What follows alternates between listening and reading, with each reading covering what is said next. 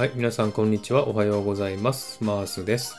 今日も聞いていただきありがとうございます。このマースラジオはオーストラリア・シドニーからいろんな情報をお届けしております。今日もよろしくお願いいたします。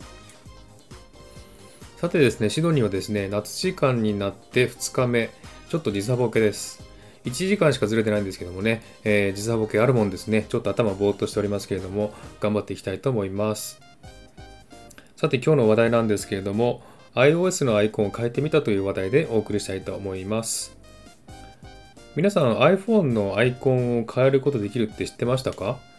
えこれですねちょっと前からできてたんですけどもね、え今回 iOS14 になりましてガジェットをですねホーム画面に持ってくることができるようになりました。それでですね、え結構いろんなね、えホーム画面をカスタマイズしている人がいまして、えウェブサイトとかですね、え SNS とかで、え発表している人も結構たくさんいました。でですね、数日前にですね、あるウェブサイトを見ていたらですね、えー iOS のアイコンをカスタマイズできるアイコンセットっていうのをね、えー販売しているサイトを見つけたんですね。で、そのホーム画面のですね、えー変更したものを見たらすごくかっこよくてですね、あ自分もやってみたいなと思ったんですね。えそれでちょっとですね、えこのホーム画面を変えてみました。で、これはですね、トラフという人の作ったアイコンでして、えーこれはですね、色が白、黒、コバルト、スレートという4色があるんですね。この4色がそれぞれ60種類のアイコンがありまして、えーそれを使って、えーですね、えー iPhone のアイコンを変えられます。で、これはですね、えー有料でしてね、えーアメリカドルで28ドルです。で、これちょっとね、買ってみてですね、自分で自分の iPhone のアイコンを変えてみました。で、その結果をですね、ちょっといろいろお話ししたいなと思っております。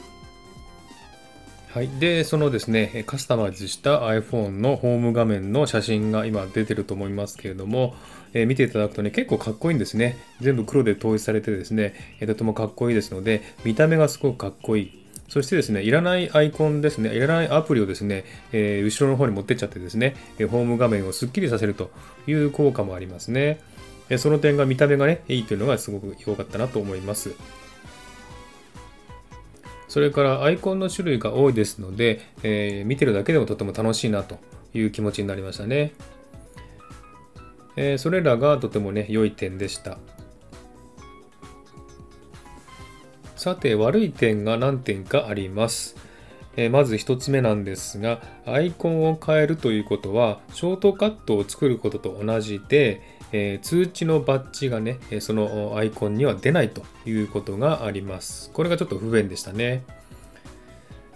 えどういうことかと言いますと、皆さん PC とかで、えソフトを使いますよね。そのソフトのショートカットを作ってデスクトップに置いておくということをすると思います。で、そのデスクトップのショートカットをクリックするとソフトが起動するというね、そういったショートカットを作ることをしますよね。それと同じ原理でして、えー元のアイコンがあって、で、別のね、ショートカットを作って、ホーム画面に置いて、えーそのホーム画面に置いたものを、アイコンを変えるという方法でね、えーアイコンを変えております。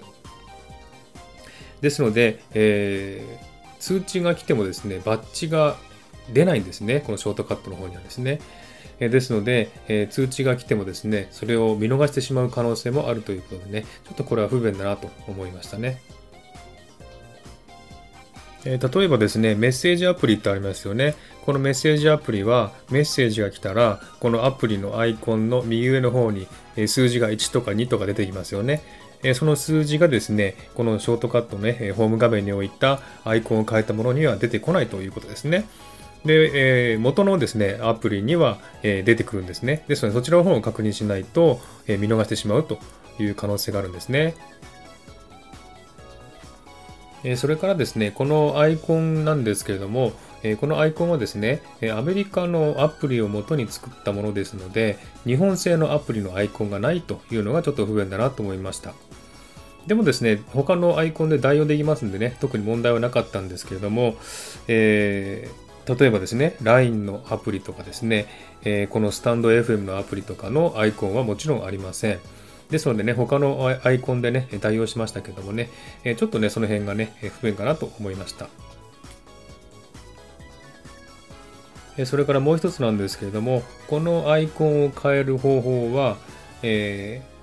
アプリのですね、ショートカットアプリというものがあります。そのショートカットアプリというのを使ってアイコンを変えてるんですけども、このね、えー、変えたアイコンをタップすると、一度このショートカットアプリが起動して、それから元のアプリが起動するという感じで、一手間かかるんですね。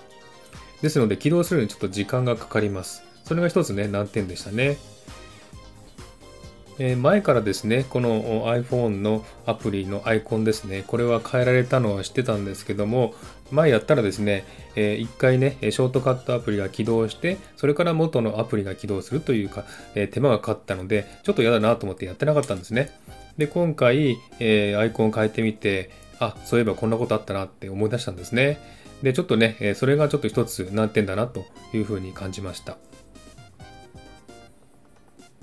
はい、そんな感じでですね、iPhone のアプリのアイコンを変えてみたという実験をね、えやってみた報告をしてみました。見た目はすごくかっこよくなりますんでね、えやってみたい方はね、やってみたらいいと思いますよ。でもちょっとね、手間がかかる部分がありますんで、えその辺がね、え、人によってどう思うかという感じでしょうかね。はい、そんな感じでですね、今日は iOS のアイコンを変えてみたという話題でお送りしました。ちょっとですね、難しいかもしれませんけれどもね、えもしわからなかったら質問ね、どんどんしていただければと思います。では、今日はこの辺で終わりにしたいと思います。今日も聴いていただきありがとうございました。よろしかったらハートボタンポチッと押してあげれば嬉しいです。ではまた次回お会いしましょう。ありがとうございました。